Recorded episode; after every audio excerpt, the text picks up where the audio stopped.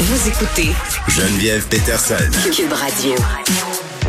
Vincent, salut. Salut. T'as-tu hâte de retourner au gym? Tu vas-tu au gym, toi? Non. T'es pas un gars de gym? Non. Toi, tu marches beaucoup, énormément. Ouais. Je sais pas, j'ai des phases sportives, de la randonnée un peu, mais le gym, c'est vraiment pas pour moi. Je m'entraîne des petits bouts à la maison, mais... Oh écoute, mon Dieu, moi, je suis tout équipée dans mon sol, là. J'ai tout ce qu'il faut, là. Caroline, c'est déprimant. S'entraîner dans un sous-sol. Ben, je pense quand même l'idée, le mot santé, c'est d'être actif. C'est de faire des... de lever des poids, là. Oui, mais lever des poids, ça peut être le fun aussi. Il y a un bout qui, ça devient plus de la santé, ça devient pour se muscler, là. Oh oui, ben ça, mais c'est plus de la santé. Ça, on n'est plus dans la santé, là. On est dans un mode de vie, une façon de penser, un certain esthétisme. Moi, je trouve que c'est de plus en plus difficile de faire des sports dehors quand on habite à Montréal à cause des changements climatiques, là. Il fait plus 5 ou moins 1000, il n'y a pas de neige. Mais ça, quelqu'un qui veut aller comme patiner, là, nous, dans Hochelaga, il y a plein de... On est allé en fin de semaine, c'était épouvantable. C'est dur parce que là, ça fond, ça regèle, ça fond, ça regèle. C'est difficile, effectivement, de garder quelque chose qui a de l'allure. Des gros problèmes. Là, m'amener, tu sais, courir dans les rues, dans un gros slotch, c'est pas super le fun non plus. Et c'est vrai qu'à l'âge adulte, c'est plus dur de trouver des équipes de sport. Tu sais, juste faire du sport, là, jouer au badminton, jouer au soccer, c'est quand même plus dur. À part t'investir vraiment dans quelque chose, faut jouer que pour le plaisir. Faut que t'entraînes une équipe d'enfants, Vincent. Ben, c'est ça, mais c'est difficile de juste dépenser son énergie entre adultes, disons. Ben, à part, il y a toutes sortes de façons de dépenser son énergie entre adultes, ça, Vincent. Oui, moi, je l'ai dit, c'est terrible. Bon. Un maire des États-Unis, je change de sujet. Un maire qui se dit progressiste, ça, c'est drôle quand même, là. Il demande qu'on retire des livres sur la communauté LGBTQ de ses bibliothèques. C'est quoi? Oui. Ça, d'ailleurs, elle n'aurait pas aimé tes allusions tantôt. Le maire de Ridgeland, au Mississippi, il s'appelle Gene McGee. Et là, il y a une controverse parce que, bon, ça, écoute, c'est pas le président des États-Unis, là. C'est le maire d'une petite ville au Mississippi, 25 000 habitants, à peu près 7 îles, disons.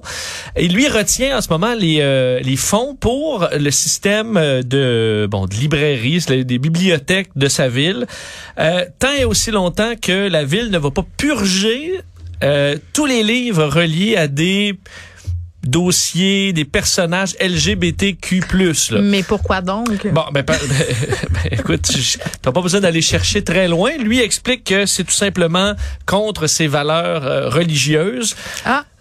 Dit que, et là, on lui a répondu, écoute, nous, nos livres reflètent la communauté en général et tous ses membres et pas nécessairement vos croyances à vous. Et il a dit, moi, mais mon seul patron, c'est Dieu. Et, Dieu, selon lui, selon ses interprétations, veut rien savoir des LGBTQ+. Donc, lui demande, et c'est, bon, là, il y a un conflit entre les bibliothécaires, disons, de sa ville et le maire sur les fonds. Leur fourche. C'est ça, un petit comité, là. Oui.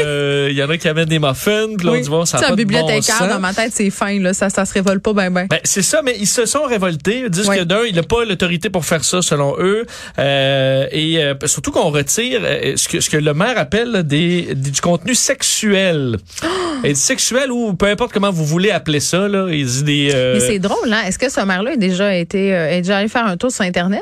Parce qu'il y en a quand même beaucoup du contenu sexuel, là aussi, hein? Je sais pas si c'est au courant, là. Oui, mais surtout, c'est, admettons, pour le maire, là-bas, admettons une histoire d'un couple hétérosexuel qui fait une vie, une histoire, là. Ça, c'est du contenu normal. Mais le même couple, Seigneur, là, ça, c'est un bon livre. Mais le même couple gay qui font pas, ils baissent pas, là. Ils s'en vont, je sais pas, à la campagne. Mais ça, c'est du contenu sexuel parce que c'est homosexuel. C'est un péché. Parce que c'est un péché. Et là, lui, questionné par les médias, dit, c'est tout simplement la demande des citoyens. J'ai eu tellement de plaintes sur le contenu LGBTQ+, dans ma bibliothèque, que je me devais de réagir. Entre autres, un des livres, là, qui pose problème, c'est un livre pour enfants, qui s'appelle Granddad's Camper. C'est une histoire sur le deuil. Oui. C'est une enfant qui perd un de ses grands-parents. Elle va faire un road trip avec son grand-parent toujours vivant.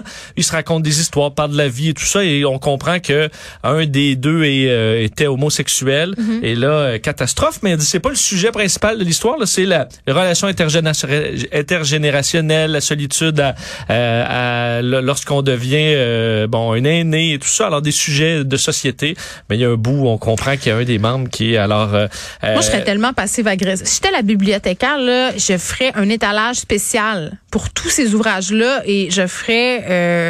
tu sais, une espèce de peinture arc-en-ciel. Oui, tu sais, là, je mettrais ça en évidence. Ouais, une zone très LGBTQ+. Surtout que là, moi, ce que ça m'amène comme réflexion, c'est le côté, là, la culture, la cancel culture, là, oui. Où ça, c'est souvent, on dénonce ça, mais quand ça fait notre affaire. Ah oui, mais ça existe par la droite aussi, là. À mon avis, ce maire-là va dire, voir les woke, ils veulent tout effacer, et lui, ben, dès que ça va de son bord, est prêt à l'effacer. Écoute, et c'est quand même rassurant sur, je pense pas qu'on verrait ça chez nous, un maire faire ça, parce que ça souleverait un tollé absolument fou.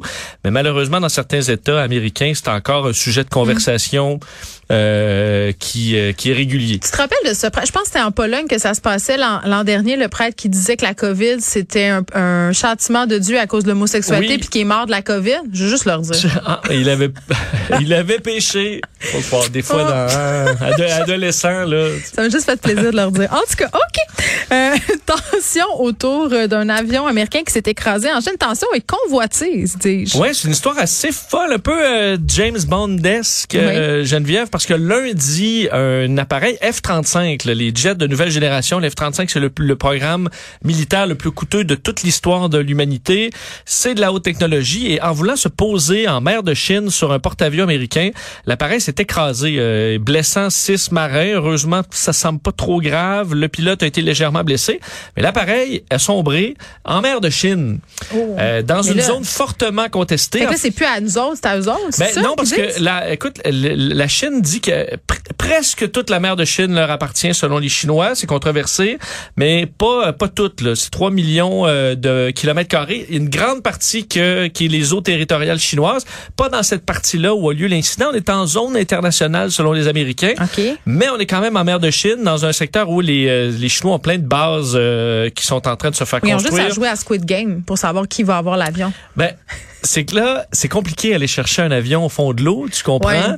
Là, le navire américain est chargé d'aller rechercher ce bijou de technologie, parce que l'appareil vaut 100 millions de dollars et à l'intérieur, parce qu'il a... J'espère qu'il est waterproof. Ben, on parle d'un écrasement à quand même basse vitesse, donc il est en bon état. Là, ça va prendre au moins 2 semaines avant que le navire puisse arriver pour pouvoir ressortir l'avion et ensuite probablement 4 mois pour pouvoir le ressortir. Et là, on dit, OK, mais dans tout ce temps, est-ce que les Chinois iront pas faire un tour, au moins voir en sous-marin? Ben, on dirait que c'est sûr que oui. Et au moins jeter un petit coup d'œil. Est-ce qu'ils pourraient aller jusqu'à tenter de récupérer l'avion, Vincent, avant les Américains? C'est les courants marins qui l'ont déplacé à l'intérieur des eaux territoriales chinoises, tu comprends? Il y a ça, il pourrait y avoir une histoire du genre. Il pourrait aussi y avoir, selon certains experts, les Chinois pourraient dire, ça va polluer nos eaux, il faut réagir plus rapidement, les Américains sont trop lents, alors pourrait jouer la carte environnementale, pourrait jouer plein de cartes. Les Chinois qui jouent la carte environnementale, j'ai en tout cas. Ben, écoute, ils sont pas écoute, ils ont accusé le Canada d'avoir envoyé Omicron dans une enveloppe cachetée. Donc on n'est pas une histoire saugrenue près, mais on s'entend que c'est le genre de situation où les Américains veulent pas être, parce que là ils sont vulnérables. Là. C'est leur avion qui est rendu au fond de l'eau est-ce qu'il y a une fausse manœuvre, est-ce qu'il y a un problème mécanique? On sait pas, c'est la 3e fois qu'on perd des F-35 dans le fond de l'eau. Les Japonais en avaient perdu un d'ailleurs et on a retrouvé que des morceaux, mais l'écrasement avait été plus violent. Ouais. Alors on verra. On sait qu'il y a quelques semaines, il y a un sous-marin américain qui avait frappé un objet mystérieux dans le fond de la mer de Chine aussi. Ils ont dit que finalement c'était une montagne sous-marine qu'ils n'avaient pas vue. Une histoire un peu bancale aussi. C'était le calmar géant, selon moi. C'est ce que mon fils dirait, en tout cas. Peut-être ou un mégalodon.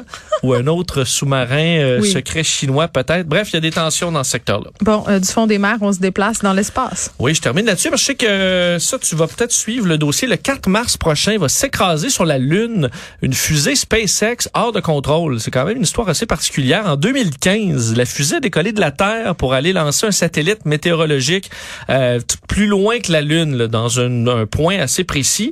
Mais la fusée avait pas assez de carburant pour revenir sur Terre et pas assez de carburant pour sortir de l'attraction terrestre et lunaire, de sorte qu'il est entré dans une espèce de tourbillon incontrôlable. Excuse-moi, Vincent, on avait mal prévu nos affaires? C'était-tu voulu? C'est quoi? Ça semblait... C'est pas clair, ce bout-là. Okay. C'est sûr que c'était pas voulu. Normalement, on entre dans une orbite qui va durer à l'infini. Là. Mais là, l'orbite est imprécise, de sorte que on s'est rendu compte il y a quelques jours qu'il va frapper la Lune le 4 mars prochain. Mais ça, c'est bientôt, là. Une fusée de 4 tonnes. On sait qu'il n'y a pas d'atmosphère autour de la Lune, de sorte qu'il n'y a rien pour freiner cet objet-là. Il y aura un impact, il va à 2,5 km/s. OK, mais là, Vincent, excuse-moi, là, j'ai peur. Il va se passer quoi que la Lune? Là, est-ce qu'elle va décrocher? La Lune va pas être expulsée, puis là, on n'aura plus de marée, puis ça va être la fin du monde. Ça va rien faire. T'es sûr, là? T'es sûr? Selon certains experts, c'est gênant pour SpaceX parce que c'est pas supposé arriver. Mais les scientifiques disent on pourrait y voir là une opportunité d'aller analyser ce type d'impact-là. Donc, le COP. Peut-être aller voir ce que ça fait quand tu... pitch de quoi ça allume, là. Tant qu'à le faire, aussi bien l'observer. On pourrait y apprendre quelques trucs, mais c'est pas... Mais est-ce qu'on va pouvoir voir de la Terre l'explosion, l'impact, mettons? C'est pas...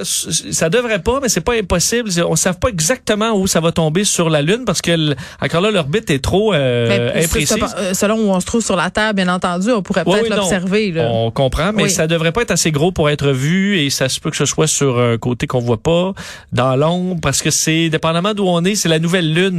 Le 4 mars, de sorte que la Lune n'est pas éclairée. C'est pas la pleine Lune. Bon. Donc, ça regarde mal pour le voir, mais ça va arriver quand même le 4 mars prochain. C'est jamais arrivé jusqu'à maintenant. Ça devrait pas poser problème, mais c'est une première un peu gênante pour Falcon. Pas. Moi, ça... Je veux que tu t'en ailles. Non, mais la Lune, elle va pas partir, là. Puis elle va pas venir non plus. Si ta voix, elle va pas rétrograder, là. Elle va pas, non, là, écoute, la rétrogradation de la Lune, là. On n'est pas prêt de voir ça. Ça nous fait une mauvaise journée. Oui, exactement. Puis si, en tout cas, si ça affecte pas les marées, tant mieux, parce qu'on est déjà pognés avec les mais ça rappelle, faites attention à vos débris spatiaux, là. On lance un paquet d'affaires dans l'espace, ça n'en peut finir. Et on va être pris avec ça après, là. Elon Musk a peut-être la solution, comme dans Elon Musk n'a pas la solution, c'est le pire. Ah oui, je sais. Il envoie des milliers de satellites par jour. Sa chaîne de satellites pour pouvoir envoyer Internet haute vitesse partout dans le monde. C'est bien beau, mais ça cause des débris spatiaux à une quantité incroyable. Ça cause aussi bien des maux de tête à des gens qui pensent qu'ils voient des ovnis. Mais non, c'est juste la chaîne satellitaire d'Elon Musk. C'est vrai. Merci Vincent. Salut.